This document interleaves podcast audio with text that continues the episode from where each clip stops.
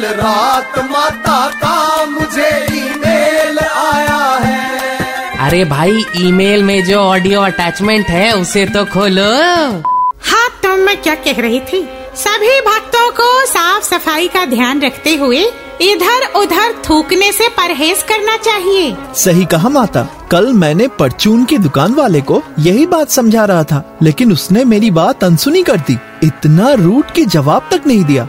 अरे वांगड़ू हो सकता है उस वक्त दुकान वाला मुँह में गुटखा का घोल बना रहा हो। तू थोड़ी देर और रुक जाता तो शायद गुटखे का घोल थूकने के बाद वो जवाब दे देता।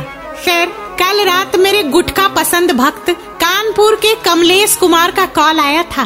कमलेश कह रहा था, माता, वायरस से बचने के लिए हमने हैंडशेक करना बंद कर दिया है और केवल नमस्ते करते हैं। लेकिन गुटखा थूकना बंद करने के बाद बड़ी बेचैनी सी होती है, क्या करूँ?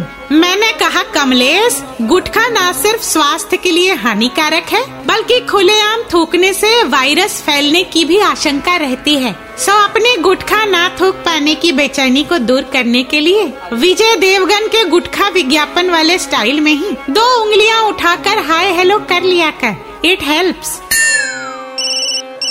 माता आपकी परम भक्त चंदा रानी अग्रवाल फ्रॉम गिरीश पार्क का कॉल है। इनके पति ने कल रात इनका बहुत अपमान किया है। उन्होंने चंदा जी को डाकन कहा है, डाकन। और तो और गाना गाकर अपमान किया। कहा, ऐसी डाकन है डाकन है। मजबूरी में चंदा जी को बेलन चलाना पड़ा। चंदा से कह दे इसका पति, इसे डाकन नहीं कह रहा था, बल्कि फ़िल्म दंगल का गाना गा रहा था। ऐसी धाकड़ है धाकड़ है, ऐसी धाकड़ है।